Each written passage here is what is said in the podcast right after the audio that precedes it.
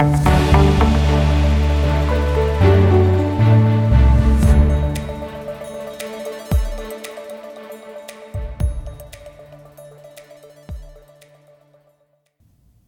kuuntelemaan Nordea Varallisuuden hoidon elokuista sijoituspodia. Täällä on tänään jälleen kerran äänessä Hertta Alava. Hei vaan. Ville Korhonen. Hei kaikille. Ja allekirjoittanut eli Antti Saari.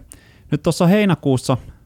pörssissä nähtiin taas, ei nyt ehkä Helsingin pörssissä, mutta kansainvälisesti niin aika rapsakkaa nousua, niin mikä Hertta siellä oikein on taustalla? Me ollaan saatu kyllä varsin positiivisia uutisia sekä taloudesta että yrityksistä, että etenkin Yhdysvaltain talousluvut, niin ne on ollut kyllä varsin hyviä, että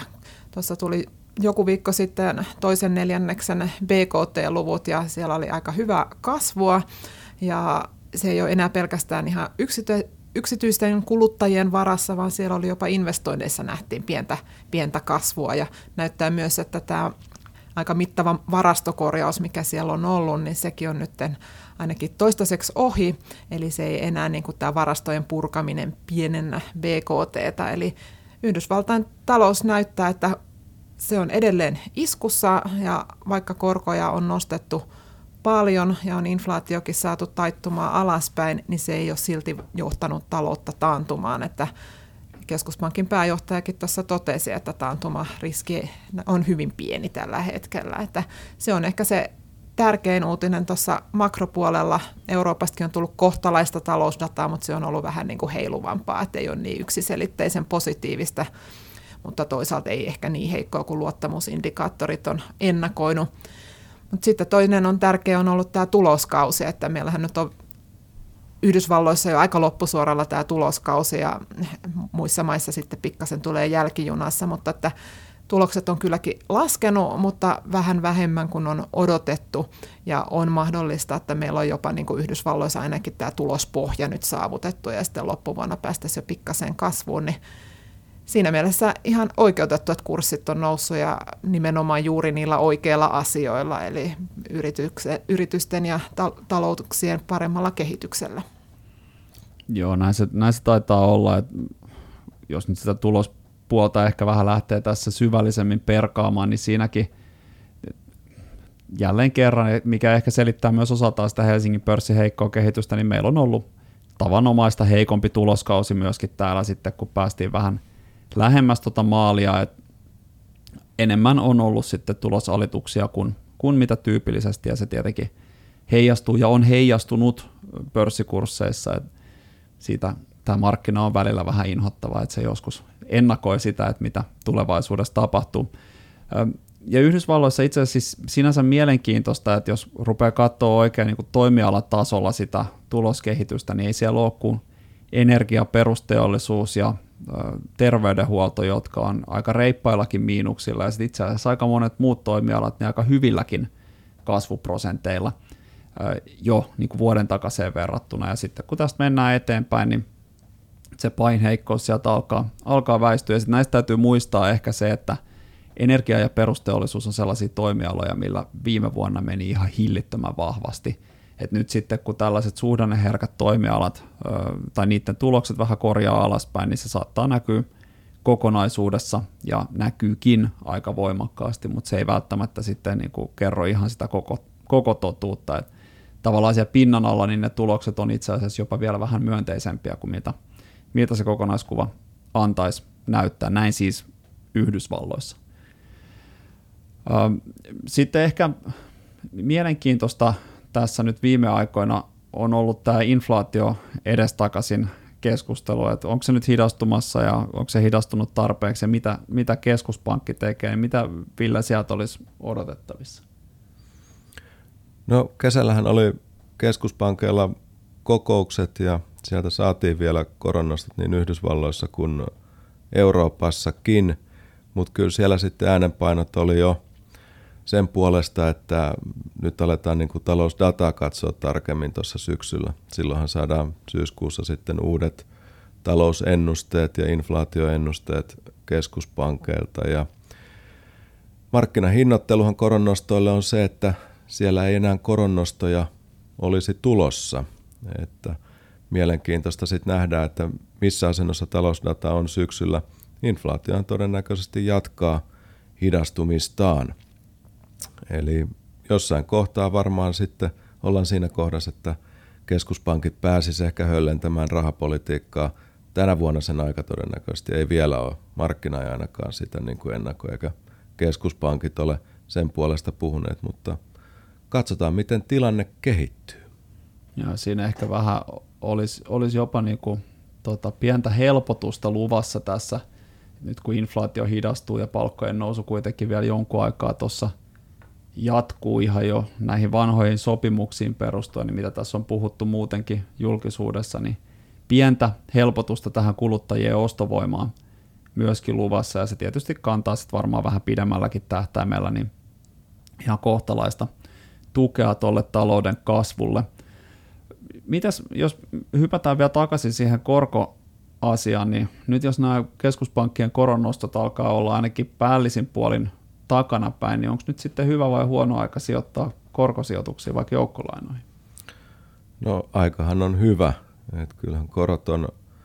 korkeilla tasoilla, korkeammalla kuin ne on ollut pitkiin aikoihin. Ja kesän aikana korot on itse asiassa päässyt, päässyt jopa vähän ylemmäksi kuin missä oltiin keväällä, eli todennäköisesti se on tämä niin kuin hieman parantunut talouskuva ja toista kautta – korkealla tasolla olevat ohjauskorot, jotka pitää nyt sitten korkoja tuolla ylhäällä ainakin ehkä jonkun aikaa, mutta joukkolainan sijoittajan näkökulmasta ei nyt hyvä aika tehdä, tehdä sijoituksia. Ja joukkolainan tuotot kesällä, voisi sanoa, että kohtuullisen hyvät, mistä ne tuli, no pääasiassa siitä, että riskimarginaalit kaventuivat, eli samalla lailla kuin osakemarkkina veti hyvin, riskimarginaalit kaventui – se riskisemmissä lainoissa niin se marginaalien kaventuminen oli sitten tärkeämpi tekijä kuin se, että valtiolainakorot hieman nousi ylöspäin. Se korkojen nousu aina hieman sitten syö niitä joukkolainatuottoja, kun joukkolainan markkina-arvo laskee, mutta nyt sitten riskimarginaalien kaventuminen oli, oli voimakkaampaa noissa riskiyrityslainoissa ja kehittyvillä korkomarkkinoilla. Ja nyt ehkä niin kuin semmoinen tärkeä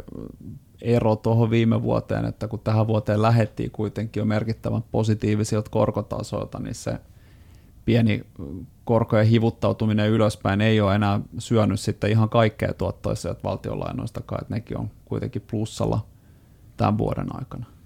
Joo, pienellä plussalla euroalueen valtionlainoissa ollaan, mutta juuri noin niin kuin sanoit, eli nyt kun korot on korkeammalla tasolla euroalueen valtionlainoissa, korkotaso on noin kolme prosenttia. Ja se on kuitenkin sitten jo sen verran plusmerkkistä juoksevaa tuottoa tuossa vuoden kuluessa, että se pieniltä koronnousulta myös sitten suojaa sitä sijoitussalkkua. Ja nythän näillä alkaa olla vähän sellaisiakin ominaisuuksia, että ne hajauttaa salkkuun huomattavasti paremmin kuin silloin nollakorkoaikana. Tyypillisesti nämä pitkät valtionlainakorot laskee silloin, kun talouteen tulee lisää epävarmuutta – ja se sitten nostaa niiden olemassa olevien joukkolainojen arvoja, eli tuo niin kuin positiivisia tuottoja sitten siihen joukkolainasalkkuun silloin, kun osakemarkkinoilla mahdollisesti menee heikosti. Kyllä, juuri näin siinä tapahtuu, eli nythän näillä on sitten valtionlainoilla on olemassa se hajauttamisen rooli, mikä niillä tuossa nollakorko, miinuskorko aikana voisi sanoa, että vähän niin kuin puuttu kokonaan, niin nyt ollaan, ollaan niin kuin palattu takaisin vanhoihin hyviin aikoihin. Ja se on ehkä niin kuin sijoittajan näkökulmasta yllättävänkin arvokasta, varsinkin jos siihen sijoitussuunnitelmaan kuuluu sitten vähän enemmän näitä joukkolainoja tai ylipäätään kuuluu joukkolainoja, niin silloin se, että ne oikeasti toimii tai toteuttaa sitä roolia, mikä, mikä niille kuuluu siellä salkussa, niin se on kyllä erinomainen uutinen tällaisen sijoittajan näkökulmasta. Eli siinä mielessä niin olemme tosiaan palanneet vanhoihin hyviin aikoihin, niin kuin Ville tuossa totesi. No Euroopassa tosiaan ollut vähän ehkä nihkeämmän puolesta, tai ei nyt mitenkään nihkeitä, jos katsoo niin näitä varsinaisia niin sanottuja kovia talouslukuja, että sehän on ollut ihan kohtalaista, mutta sitten nämä luottamuskyselyt on kyllä vetäneet ö, tätä niin kuin, tai aika monia talousyllätyslukuja niin aika, aika alamaihin, niin mikä, mikä siinä oikein on, on nyt sitten taustalla, että kuitenkin tuotanto ihan kohtalaisella tasolla? No täytyy ehkä muistaa, että miten nämä luottamusindikaattorit lasketaan, että nehän kysellään niin yritysten ostopäälliköiltä, että miten tuotanto tai miten varastot tai toimitusajat meni suhteessa edelliseen kuukauteen, mutta siinähän ei ole sit sellaisia niin kuin suuruusluokkia, että siinä vastataan käytännössä enemmän tai vähemmän. Ja ei ole semmoista tosiaan niin kuin tarkkaa dataa, eli ja meillä on ollut kyllä kans tässä nyt niin hyvin tämmöisiä niin kuin heiluvia aikoja, että sen tämän koronan takia, että mä luulen, että sekin vähän vaikuttaa siihen, että näiden ennustearvo voi olla nyt pikkasen niin kuin huonompi, kun ne on semmoisessa vähän tasaisemmassa ympäristössä, että etenkin jos me katsotaan nyt näitä vaikka Saksan luottamuslukuja, niin meillähän pitäisi Saksa varmaan olla aikamoisessa taantumasta tällä hetkellä, ja nythän siellä on kuitenkin niin kuin teollisuuden tilauksetkin, niin ne on ihan ok kehittynyt, että ei siellä ole sellaista niin kuin mahalaskua, että toki se suunta on, niin kuin, ne antaa oikeaa suuntaa, että onhan tässä niin kuin hidastumista tapahtunut, mutta että selkeästi ne niin kuin pikkasen ylireagoi tässä näin. No niitä nyt varmasti tullaan kuitenkin jatkossakin seuraamaan, vaikka niissä on näitä puutteita, ja se johtuu oikeastaan just siitä, että varsinkin euroalueella niin yleensä kun etsitään tätä aggregoitua dataa, niin voi olla näin, että vaikka huhtikuun luvut julkaistaan sitten joskus äh, kesäkuun aikana ja näin poispäin, että jos tavallaan seuraisi vain niitä, niin olisi kyllä aina aika jälkijunassa. Että Yhdysvallat on pikkasen nopeampi, että sen takia näitä varmaan tullaan seuraamaan. Et se, mitä me saadaan oikeastaan ajantasaisesti Euroopasta, niin se on aina inflaatioluvut, että nehän tulee saman tien, kun kuukausi on loppunut, niin saadaan jo, ne on kerä, kerätään hyvin, mutta että Siinä mielessä on ihan hyvä. Ja sitten tietysti täytyy muistaa, että kun katsotaan myös Euroopan vaikka näitä vähittäismyyntilukuja, että nehän on myös ollut etenkin Saksan osalta aika heikkoja, niin Euroopassahan taas seurataan niin kuin volyymipohjaisesti näitä, kun taas Yhdysvalloissa niin se on niin kuin hintapohjaisesti, jolloin sitten inflaatio-oloissa niin Yhdysvalloissa näyttää kovempaa kasvua kuin sitten taas Euroopassa, että et, et, et siinä mielessä niin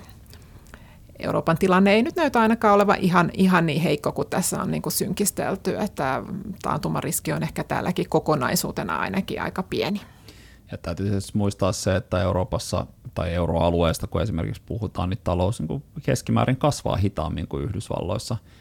Et se, se on tietysti myös yksi tämmöinen tärkeä huomio. Miten sitten hypitään nyt vähän asiasta toiseen, niin hypitään sinne tota, kehittyvien maiden ja Aasian puolelle, niin mitä siellä oikein tapahtuu tällä hetkellä? Kiinalaisosakkeet on ainakin mennyt aikamoista vuoristorataa. No joo, nyt oli heinäkuussa Kiinassa vaihteeksi positiivisempi. Oli, oltiin menossa siitä vuoristoradan ylämäkeen, noustiin kymmenisen prosenttia ja siinä oli taustalla se, että siellä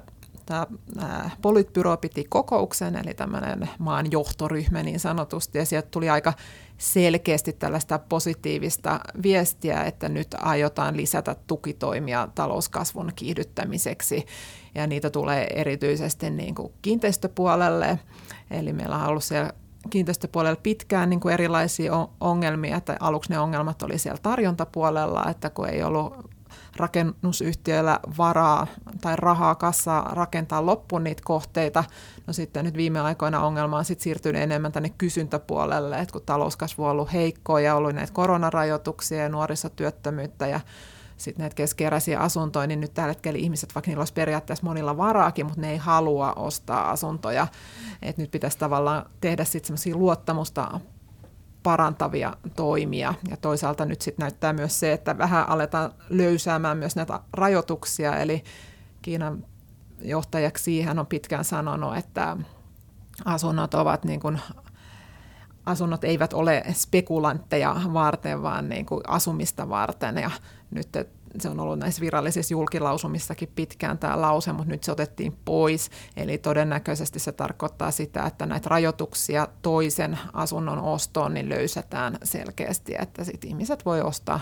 kakkosasuntoja, että se on kuitenkin edelleen suosituin sijoituskohde siellä. Ja sitten ehkä vähän tehdään helpommaksi myös ensiasunnon ostajille, että nämä tämmöiset, niin kuin, paljonko pitää maksaa siitä asunnosta heti, niin näitä vähän löysätään. Eli sanotaan, että sieltä tulee todennäköisesti paljon semmoisia niin tukitoimia, mutta ne tulee ehkä yksittäisin olemaan semmoisia niin vähän niin kuin detaljoituja, että ei niin kuin sellaisia elvytystoimia, niin kuin oli finanssikriisin jälkeen, että pum, tai semmoisia, mitä Jenkeissä oli nyt koronakriisin jälkeen, tai siinä mainingeissa, että semmoista vähän niin kuin hieno, hienovaraisempaa semmoista fiilaamista, mutta kyllä se todennäköisesti se tulee auttamaan siinä, että kasvu lähtee sitten vähän taas kiihtymään tuossa loppuvuonna ja sitten ennen kaikkea tärkeää olisi saada sitä kuluttajan luottamusta parannettua, koska esimerkiksi niillähän on säästöä ihan todella paljon tällä hetkellä, että niitä ei ole niin kuin käytetty koronan jälkeen juuri ollenkaan, ja on niin kuin, vaikka ainahan niillä on isot säästöt, niin ne on niin kuin vielä suurempia kuin historiassa, että se vaan, että saadaan niin kuin luottamus palautumaan. Et se niin kuin nosti kyllä tuota Kiinaa, ja ei se nyt vieläkään ole kuvasta plus minus nolla vuoden alusta, koska vuosi on ollut heikko, että kehittyvät markkinat muutenhan on mennyt niin kuin aika kivasti, että me ollaan oltu tässä nyt pari kuukautta ylipainossa ja Siinähän on niin kuin näissä monissa muissa maissa on ollut niin kuin selkeästi parempi momentum jo pidemmän aikaa, että kurssit on mennyt hyvin, koska talouskehitys on ollut niin kuin hyvä jossain Intiassa koko ajan. Ja sitten taas Taivan ja Korea me taas odotetaan niin kuin iso käännettä sinne he, näiden vientiin, koska puolijohdesykli alkaa pikkuhiljaa tuossa ehkä sitten parantua loppuvuotta kohti. Ja sitten latinalainen Amerikkakin, lähinnä Brasilia on nyt piristynyt tässä viime aikoina, että siellä on ensimmäisten maiden joukossa niin siirrytty jo koron laskusykliin, eli siellä oltiin ekana nostamassa korkoa ja nostettiin tosi aggressiivisesti, mutta ilmeisesti sielläkin keskuspankin johtaja tuli vähän tulokseen, että Yhdysvalloissakaan ei enää nosteta, niin nyt he voi sitten aloittaa koronlaskut, että siellä oli, korko oli niin kuin 13,75 ja inflaatio oli niin kuin varmaan viimeiset luvut jossain neljän huitteissa, niin siellä on aika, varaa, aika paljon varaa laskea sitä korkoa, niin se sitten piristää varmaan talouskasvua. Et täytyy aina muistaa, että kehittyvät markkinat ei kuitenkaan ole pelkkä Kiina, että, että siinä on ihan hyviä, hyviä kasvumahdollisuuksia myös näissä muissa maissa ja ehkä vähän vähemmän epävarmuutta kuin Kiinassa. Joo, se on tosiaan hyvä, hyvä muistutus ja se ehkä niin kuin tietysti mielessä tekee myöskin tähän, tästä kehittyviin markkinoihin ö, sijoittamisesta vähän haastavaa, kun se on semmoinen aika monisyinen tai voisi sanoa heterogeeninen kokonaisuus kuitenkin, että siellä on vähän, vähän laidasta laitaan markkinoita, mutta tosiaan niin kuin tässä Hertta sanoi, niin ihan hyvät näkymät kuitenkin tästä eteenpäin. Kyllä, ja jos ihan katsoo noita vaikka PKT-kasvulukuja, niin tota Aasiaa ennustetaan sellaista 5 prosentin kasvua ja keskimäärin kehittyville sellaista 4 prosentin kasvua. Ja tänä vuonna nyt keskimäärin, keskimääräinen tuloskasvu on aika heikkoa, mutta ensi vuonna päästään jo kyllä selkeästi kaksinumeroiseen tuloskasvuun ja selkeästi nopeampaan kuin länsimaissa, että se on niin kuin aika suotuisat näkymät. Ja sitten vielä kun tämä korkoympäristö, joka tyypillisesti, jos Jenkeissä nostetaan korkoa, niin se ei ole yleensä kovin hyvä asia kehittyville markkinoille, niin nyt sitten kun sekin alkaa sitten kääntyä, niin se todennäköisesti tukee niin kuin tätä tunnelmaa ja sijoitusvirtoja. Tunnelmista sijoitusvirroista tuikin mieleen, että tässä nyt viime viikolla itse asiassa nyt tätä, tätä tallennettaessa, niin viime viikolla Yhdysvaltain luottoluokitusta laskettiin jälleen kerran, tällä kertaa toisen luottoluokitusyhtiön toimesta. Silloin 2011 tuli aikamoinen rojahdus markkinoille, niin miksei nyt ole nähty samanlaista? No tietysti usein on myös se, että kun joku asia tapahtuu toisen kerran, niin silloin se ei enää heiluta markkinoita yhtä paljon. Ja eikä sinänsä ollut niin kuin yllätys, niin kuin, että näin tapahtuu, mutta se ajoitus oli tietysti yllätys, että miksi juuri nyt, kun velkakattoneuvottelut oli saatu päätökseen ja muuta, mutta että ehkä sen niin kuin jos miettii, että mitä tämä nyt oikeasti vaikuttaa, että vaikuttaako se niin, että sijoittajat ei enää sijoita Yhdysvaltain joukkolainoihin? No vastaus lyhyesti on, että ei. Että semmoiselle turvasatama kohti, tai semmoista vastaavanlaista turvasatamakohdetta tai muuta, joka olisi niin kuin likviditeetiltään ja näin niin kuin yhtään vastaava, niin sellaista ei vaan ole. Että meillä on muutamia maita, joissa on kolmen A-luokitus edelleen, mutta ne on sitten aika pieniä lainamarkkinoita, että todennäköisesti tämä ei tule hirveästi sijoittajien korkoallokaatioihin vaikuttaa eikä tule vaikeuttamaan siltä kannalta Yhdysvaltain niin kuin rahoitusta. Eli he voivat edelleenkin edelleenkin tota, emittoida joukkolainoja edelli, entiseen malliin. Et ehkä se nyt, jos miettii että jotain hyvää tässä, niin ehkä voi ajatella, että kyllähän tämä toisaalta on sitten kuitenkin sellainen pieni muistutus poliitikoille, että semmoinen jatkuva isojen alijäämien, alijäämäisten budjettien äh, tekeminen, niin ei, ei, eihän se niin kuin suotuisaa ole, että kyllä jossain vaiheessa voisi ajatella, että ne menot ja tulot pitäisi olla aika lailla balanssissa, että tämä on ehkä semmoinen – semmoinen muistutus kuitenkin. Että tällä hetkellä nyt onneksi nyt näyttää, että ei suurempaa turbulenssia markkinoille tapahdu tästä, että toki vielä täysin ei tiedetä, voida sitä varmuudella sanoa, mutta että nythän nämä markkinaliikkeet jäi tosi lyhyeksi ja pieneksi. Ja kyllä tuossa ehkä niinku semmoinen kuitenkin, mitä, mitä voisi sanoa, että tuossa kesän aikana, kun kurssit nousi aika voimakkaasti, niin myöskin sitten sijoittajien optimismi tietenkin siinä samalla kasvoi, että alettiin uskoa siihen, että hei, että kyllähän tämä nousu tässä nyt vaan jatkuu, ja sinne aika moni ehti sitten myöskin mukaan, mikä tietysti kiritti sitä kurssinousua osaltaan, mutta luo sitten myöskin otollisen maaperän sille, että nähdään jonkunlainen pienimuotoinen korjausliike siinä. Ja mahdollisesti nyt tämä sitten ehkä palauttaisi sijoittajia vähän maan pinnalle ja luo sitten niin kuin jatkoa ajatellen paremmat lähtökohdat sillä, että se kurssinousu jatkuu, kunhan nyt vaan talousnäkymä pysyy kohtalaisen hyvänä, että sitähän se on nyt tässä kaikesta huolimatta ollut, että nämäkin kriisit, mitä tässä on viime aikoina pitänyt tulla, niin aika moni niistä on kaikesta huolimatta sitten osoittautunut enemmän tai vähemmän torsoksi, ja se tietenkin sitten auttaa tuossa, tai on auttanut kurssinousua, että jos joku ihmettelee, että minkä takia tänä vuonna on mennyt niin vahvasti, niin tietenkin yksi syy siihen on se, että viime vuonna meni niin heikosti. Mutta näihin kuviin ja tunnelmiin voitaisiin ehkä päättää, tämä elokuinen sijoituspodi, me siis tosiaan edelleen peruspainossa osakkeiden ja joukkolainasijoitusten välillä ja siinä tunnelmat ja toisaalta sitten tämä erittäin houkutteleva joukkolaina tai joukkolainen korkotaso, niin tärkeimpiä syitä. Mutta näihin teemoihin palataan sitten noin kuukauden päästä syyskuun sijoituspodin merkeissä ja sitä odotellessani ei muuta kuin oikein toivottavasti vielä aurinkoista elokuuta kaikille. Kiitos. Kiitos. Kiitos, moi moi. thank you